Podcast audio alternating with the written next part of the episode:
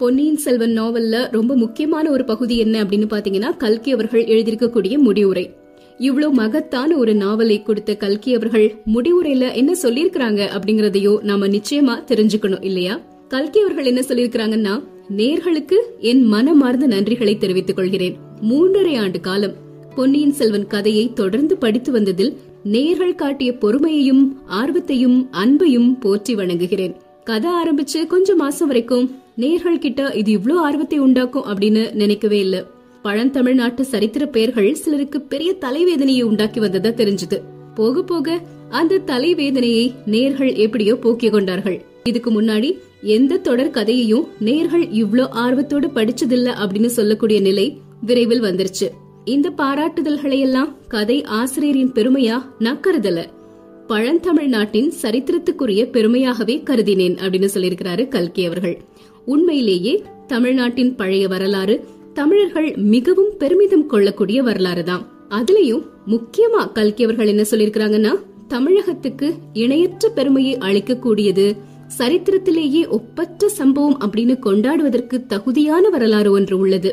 சுந்தர சோழ மன்னரின் இரண்டாவது குமாரராகிய அருள்மொழிவர்மர், பிற்காலத்துல ராஜராஜ சோழன் அப்படின்னு புகழ்பெற்ற பேரரசன், இளவயதில் எளிதில் பெற்றிருக்கக்கூடிய சோழ சாம்ராஜ்யத்தை வேண்டான்னு மறுத்து உத்தம சோழனுக்கு பட்டம் கட்டி வச்சதுதான். திருவாலங்காட்டு செப்பேடுகள் என்ன கூறுகின்றன அப்படின்னா, சுந்தர சோழனுக்கு பின்னர் அவனுடைய மகன் அருள்மொழிவர்மனே சோழ சிம்மாசனம் ஏறி அரசாள வேண்டும் என்று சோழ நாட்டு மக்கள் பெரிதும் விரும்பினார்கள். ஆயினும் அருள்மொழிவர்மன் தன் பெரிய பாட்டனாகிய கண்டராதித்தனுடைய புதல்வனும் தனக்கு சிறிய தகப்பன் முறையிலிருந்தவனுமாகிய உத்தம சோழனுடைய உரிமையை மதித்து அவனுக்கு முடிசூட்டி வைத்தான் அப்படின்னு. அருள்மொழிவர்மன் முடிசூட்டி கொள்ளணும் அப்படின்னு ராஜ்யத்தின் மக்கள் எல்லாரும் விரும்பினாங்க, உற்றார் உறவினர் விரும்பினாங்க. அந்த காலத்துல ரொம்ப வலிமையோடு இருந்த சோழ பெரும்படையின் வீரர்கள் எல்லாரும் அதையே விரும்பினாங்க. அப்படி எல்லா விதமான ஆதரவும் அனுகூலங்களும் அருள்மொழிவர்மனுக்கு இருந்தும் அவன் சாம்ராஜ்யத்தை உத்தம சோழனுக்கு அளித்து பட்டம் கட்டினான். உலக சரித்திரத்திலும் காவிய இதிகாசங்களிலும் இதுக்கு ஒப்பான இன்னொரு அரும் செயலை காணவே முடியாது. அசோக சக்கரவர்த்தி கலிங்க நாட்டு போரில் மகத்தான வெற்றி அடைந்ததுக்கு அப்புறம் இனி யுத்தமே வேண்டாம் அப்படின்னு முடிவு செஞ்சது தான் அருள்மொழிவர்மனின் தியாகத்துக்கு இணையா நாம சொல்ல முடியும். பொன்னியின் செல்வன் கதையின் சிகரமாகிய சம்பவம் அருள்மொழிவர்மனின் ஒப்பற்ற தியாகம்தான். தொடர்ந்து கல்கி அவர்கள் சொல்லியிருக்கிறாங்க, பொன்னியின் செல்வன் கதை வெளியாகி வந்த சமயத்துல நேயர்கள் ரொம்ப ஆர்வம் காட்டிட்டு இருந்தாங்க. நிறைய பேர் பாராட்டி கடிதங்கள் எழுதி உற்சாகப்படுத்தினாங்க. நேயர்கள் கிட்ட அப்ப எந்த ஒரு கருத்து வேற்றுமையும் ஏற்படவே இல்ல. கதை முடிஞ்சதுக்கு அப்புறமும் நூற்றுக்கணக்கான கடிதங்கள் வந்து கொண்டே இருக்கின்றன. இந்த கடிதங்கள்ல பெரிதும் கருத்து வேற்றுமை காணப்படுது. பாதி பேர் கதையை பாராட்டி கதையின் முடிவையும் பாராட்டி இருக்கிறாங்க. இன்னும் பாதி பேர் கதை முடிஞ்ச விதத்தை குறை கூறியிருக்கிறாங்க. திடீர்னு முடிச்சிட்டதாகவும் பல கதாபாத்திரங்கள் பின்னாடி என்ன ஆனாங்கன்னு சொல்லாமலே கதையை முடிச்சிட்டதாகவும் வருந்திருக்கிறாங்க. காரசாரமான கண்டனங்கள் கூட கல்கி அவர்களுக்கு வந்திருந்துதான். பொன்னியின் செல்வன் கதையை இப்ப முடிச்சிருக்கிற மாதிரி முடிச்சதுக்கு ரெண்டு காரணங்கள் இருக்கு அப்படின்னு சொல்லியிருக்கிறாங்க கல்கி அவர்கள். என்னென்ன காரணங்கள் அப்படின்னு பாத்தீங்கன்னா, கதையின் சிகரமான நிகழ்ச்சி பொன்னியின் செல்வன் தன் கையில் கிடைச்ச மகா சாம்ராஜ்யத்தை தியாகம் செஞ்சு இன்னொருத்தருக்கு முடிசூட்டியதுதான். அதனால அந்த பெரு நிகழ்ச்சிக்கு அப்புறம் கதையை வளர்த்துட்டு போறது ஆங்கிலத்துல சொல்ற மாதிரி கிளைமேக்ஸுக்கு அப்புறம் ஆன்டி கிளைமேக்ஸ் மாதிரி முடிஞ்சிரும். நேயர்கள் நிறைய பேரு இப்ப சீக்கிரம் முடிச்சிட்டதுக்காக குறை சொன்னாலும் இந்த கதைய இன்னும் வளர்த்தா அதே நேயர்கள் வேற விதமா குறைபடுவாங்க. எப்ப முடிக்க போறீங்க அப்படின்னு ஆசிரியரை நேயர்கள் கேட்கக்கூடிய நிலைமை வந்துரும். இன்னொரு காரணம், பொதுவாக நாவல்கள் எழுதுறதுக்கு, அதுலயும் குறிப்பா சரித்திர நவீனங்கள் எழுதுவதற்கு எந்த ஒரு சட்ட திட்டமுமே இல்ல. ஆசிரியர்கள் அவங்களுக்குள்ள முறைய வகுத்துட்டு எழுதிட்டு இருக்காங்க. முற்றிலும் கற்பனை செய்யப்பட்ட கதைகள்ல வரக்கூடிய கதாபாத்திரங்கள்ல எல்லாருக்குமே கதையாசிரியர் சுலபமா ஒரு முடிவை சொல்லிடலாம்.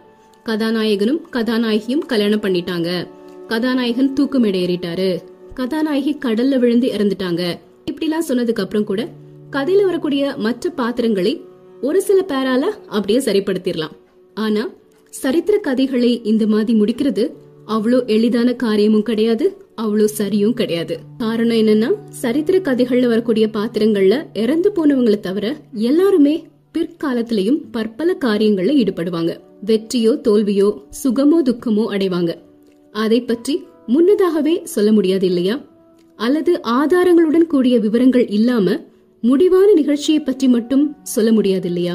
கதையை எந்த காலத்துல முடிக்கிறோமோ அந்த காலத்தில் பாத்திரங்கள் இருந்த நிலையிலேயே விட்டுடுறதுதான் சரி அப்படின்னு நான் கருதுனேன் அப்படின்னு சொல்லிருக்காங்க கல்கி அவர்கள். அதோடு நிறுத்தாம என்ன சொல்லிருக்காங்கன்னா, நேர்களுக்கு இதனால திருப்தி இல்ல அப்படிங்கறத தெரிஞ்சு அவங்கள ஓரளவாவது திருப்தி படுத்துறதுக்காக ஒரு சில கேள்விகளுக்கு நானே பதில் சொல்லிடுறேன் அப்படின்னு நமக்கு குழப்பமா இருக்கக்கூடிய ஒரு சில கேள்விகளுக்கான பதிலையும் கொடுத்திருக்கிறாங்க கல்கி அவர்கள்.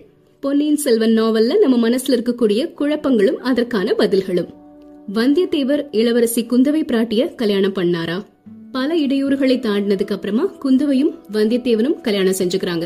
ரெண்டு பேரும் சோழ சாம்ராஜ்யத்துல ரொம்ப மதிக்கப்படுறாங்க. தஞ்சை பெரிய கோவில் இருக்கக்கூடிய கல்வெட்டுல ராஜராஜ தேவரின் திருத்தமக்கையார், வல்லவரையர் வந்தியத்தேவரின் மகாதேவியார், ஆழ்வார் பராந்தகர் குந்தவையார் அப்படின்னு பொறிக்கப்பட்டிருக்குது. இதுல இருந்து வந்தியத்தேவனும் குந்தவையும் கல்யாணம் செஞ்சுக்கிட்டாங்க அப்படிங்கறது நமக்கு தெளிவா தெரிய வருது. கோட்டை தளபதி சின்ன பழவேட்டரையர் என்ன ஆனாரு? இரும்பு மனிதராகிய சின்ன பழுவேட்டரையர் உயிர் பிழைச்சு நிறைய கஷ்டங்களை அனுபவிச்சதுக்கு அப்புறமா ஊருக்கு திரும்பி வராரு. சோழ சாம்ராஜ்யத்துக்கு நிறைய அரிய சேவைகள் செய்யறாரு. வீர வைஷ்ணவனாகிய ஆழ்வார்க்கடியான் என்ன செஞ்சாரு? வீர வைஷ்ணவன் ஆழ்வார்க்கடியான் தனது ஒற்றறியும் வேலையை தொடர்ந்து நடத்திட்டே இருக்கிறாரு. நந்தினியும் பாண்டிய நாட்டு ஆபத்துதவிகளும் செய்யக்கூடிய சதி திட்டங்களை அறிஞ்சு வந்து சொல்றாரு. பொன்னியின் செல்வரின் பிரயாணம் என்ன ஆனது? பொன்னியின் செல்வர் வந்தியத்தேவனோட சேர்ந்து பெரிய கடற்படை தயாரிச்சுட்டு கடற்கொள்ளைக்காரர்களை அடக்கி சோழ சாம்ராஜ்யத்தை கடல்களுக்கு அப்பால் உள்ள நாடுகள்ல நிலைநாட்டுறாரு. உத்தம சோழருக்கு பட்டம் கட்டி பதினைந்து ஆண்டுகளுக்கு அப்புறம் அவர் இறந்த உடனே பொன்னியின் செல்வர் சிம்மாசனம் ஏறுறாரு. ராஜராஜ சோழன் அப்படிங்கிற பட்டத்தோட நீண்ட காலம் சோழ சாம்ராஜ்யத்தை ஆட்சி செய்யறாரு. அந்த பழைய மதுராந்தகரும் சின்ன பழுவேட்டரையரின் மகளும் என்ன ஆனாங்க? பழைய மதுராந்தகன் ஆபத்துதவிகளின் தூண்டுதலாலும் ஈழ மன்னன் சேரமன்னன் உதவி கொண்டும் பாண்டிய நாட்டை கவர்ந்து முடிசூட்டிக் கொள்ள நினைக்கிறாரு. அவருடைய முயற்சி பெரிதும் பலம் பெறுகின்றது. ராஜராஜ சோழர் பட்டத்துக்கு வந்ததுக்கு அப்புறம் அமர புஜங்கன் நெடுஞ்செழியனை, அதாவது பழைய மதுராந்தகரை போரில் வெல்றாரு. அவன் வீர சொர்க்கம் அடைகிறான். நந்தினியால முடிசூட்டப்பட்ட அந்த இளம் பாண்டியனை பற்றிய விவரம் என்ன? அது பற்றிய சந்தேகம் எல்லாருக்குமே மனசுல இருக்கு இல்லையா? திருப்புரம்பியம் காட்டுல ஒரு இளம் பாண்டியனுக்கு முடிசூட்டுறாங்க இல்லையா? அவனும் பாண்டிய ராஜ்யத்துக்கு உரிமை கொண்டாடுறான். அவன் போர்க்களத்துல இருந்து தப்பிச்சு மறுபடியும் நாட்டை பெறறதுக்கு சதி செய்யறான். அவன் பிற்காலத்துல ராஜேந்திர சோழனால போரில் முறியடிக்கப்படுறான். எல்லாம் இருக்கட்டும், நந்தினியின் கதை என்ன? அது பற்றி நாவல்ல எதுவுமே சொல்லலையே கல்கி அவர்கள். அதுக்கு கல்கி அவர்கள் என்ன பதில் சொல்லிருக்காங்கங்கறத பார்க்கலாம். நந்தினி அமர புஜங்கன் அப்படிங்கிற அந்த பழைய மதுராந்தகர் இறந்ததுக்கு அப்புறம் தானும் உயிர் துறக்கிறாள். அதுக்கு முன்னாடி அவளை ராஜராஜ சோழர், அதாவது நம்ம அருள்மொழிவர்மர் சந்திக்கிறாரு. அவர்கிட்ட தன் பிறப்பை பற்றிய உண்மையையும் கரிகாலனின் மரணத்தை பற்றிய உண்மையையும் சொல்லிட்டு நந்தினி மரணமடைகிறாள். வானதி பற்றி குடந்தை ஜோதிடர் நிறைய விஷயங்களை சொன்னார் இல்லையா? அதெல்லாம் பலிச்சுதா இல்லையா? குடந்தை ஜோதிடரின் கூற்றுகள் வானதி விஷயத்துல பலிக்கின்றன. வானதிக்கு பிறக்கக்கூடிய குழந்தையாகிய ராஜேந்திரன் கங்கையும் கடாரமும் கொண்ட சோழன் அப்படின்னு பிற்காலத்துல சரித்திரத்தில் புகழ் பெறாரு. ஆனா வானதி அரியணை ஏறமாட்டேன் அப்படின்னு சொல்லிட்டு இருந்தாங்க இல்லையா? அந்த சபதத்தை நிறைவேற்றிட்டு உயிர் துறக்கிறாங்க. ராஜராஜனோட சோழ சிம்மாசனம் ஏறுபவள் உலக மகாதேவி அப்படிங்கிற பெயர் கொண்ட இன்னொரு ராணி. ஆபத்துதவிகள் என்ன செஞ்சாங்க? ஆபத்துதவிகள் பாண்டியராஜ்யத்தை ஸ்தாபிக்கும் முயற்சிகள்ல மேலும் ஈடுபட்டுட்டே இருக்கிறாங்க. நந்தினி உயிரோடு இருந்த வரைக்கும் ஆதித்த கரிகாலனின் அகால மரணம் பற்றிய ரகசியம் விசாரிக்கப்படவே இல்ல. அதுல நந்தினியின் பெயரும் வரும் அப்படிங்கிற காரணத்தினாலதான் நந்தினி இறந்ததுக்கு அப்புறமா ராஜராஜ சோழன் என்ன செய்யறாருன்னு பாத்தீங்கன்னா, ரவிதாசன் முதலிய ஆபத்துதவிகளை கைப்பற்றி தண்டனை விதித்து அவர்களுடைய சொத்துக்களை பறிமுதல் செய்யறதுக்கு கட்டளையிடுறாரு. சுந்தர சோழர் என்ன ஆனாருன்னு பாத்தீங்கன்னா, காஞ்சி பொன் மாளிகையில மூன்றாண்டு காலம் வசித்துட்டு அங்கே உயிர் துறந்து பொன் மாளிகை துஞ்சிய தேவர் அப்படின்னு பெயர் பெறாரு. சுந்தர சோழர் இறந்த உடனே அவரோட சேர்ந்து அவருடைய மனைவி வானமாதேவியும் உடன்கட்டை ஏறி சொர்க்கம் அடைறாங்க. பார்த்திபேந்திரன் குந்தவை தன்னை நிராகரிச்சிட்ட கோவத்திலேயே காஞ்சியில சுதந்திர பல்லவ ராஜ்யத்தை நிலைநிறுத்தணும்னு நினைக்கிறாரு. அதுல தோல்வி அடைஞ்சு சந்ததியே இல்லாம இறந்து போறாரு. கந்தமாறன் பாலாற்றின் வடமேற்கில் புதிய மாளிகை கட்டிக்கொண்டு சோழ சாம்ராஜ்யத்துக்கு தொண்டு செய்துட்டு இருக்கிறாரு. அவருக்கு பின்னால் சம்புவரையர் குலம் ரொம்ப பிரசித்தி அடையுது.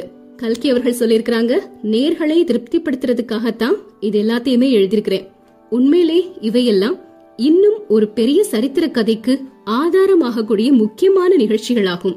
உத்தம சோழருக்கு பின்னால் சிம்மாசனம் ஏறிய ராஜராஜன், ராஜேந்திரன், ராஜாதிராஜன், வீரராஜேந்திரன், குலோத்துங்க சோழன் முதலிய சோழ பேரரசர்களின் காலத்தில் மகோன்னதமான நிகழ்ச்சிகள் இந்த பொன்னியின் செல்வன் கதையை மாதிரி பல சரித்திர கதைகள் புனைவதற்கு ஆதாரமாக கூடிய நிகழ்ச்சிகள் நடந்திருக்கின்றன.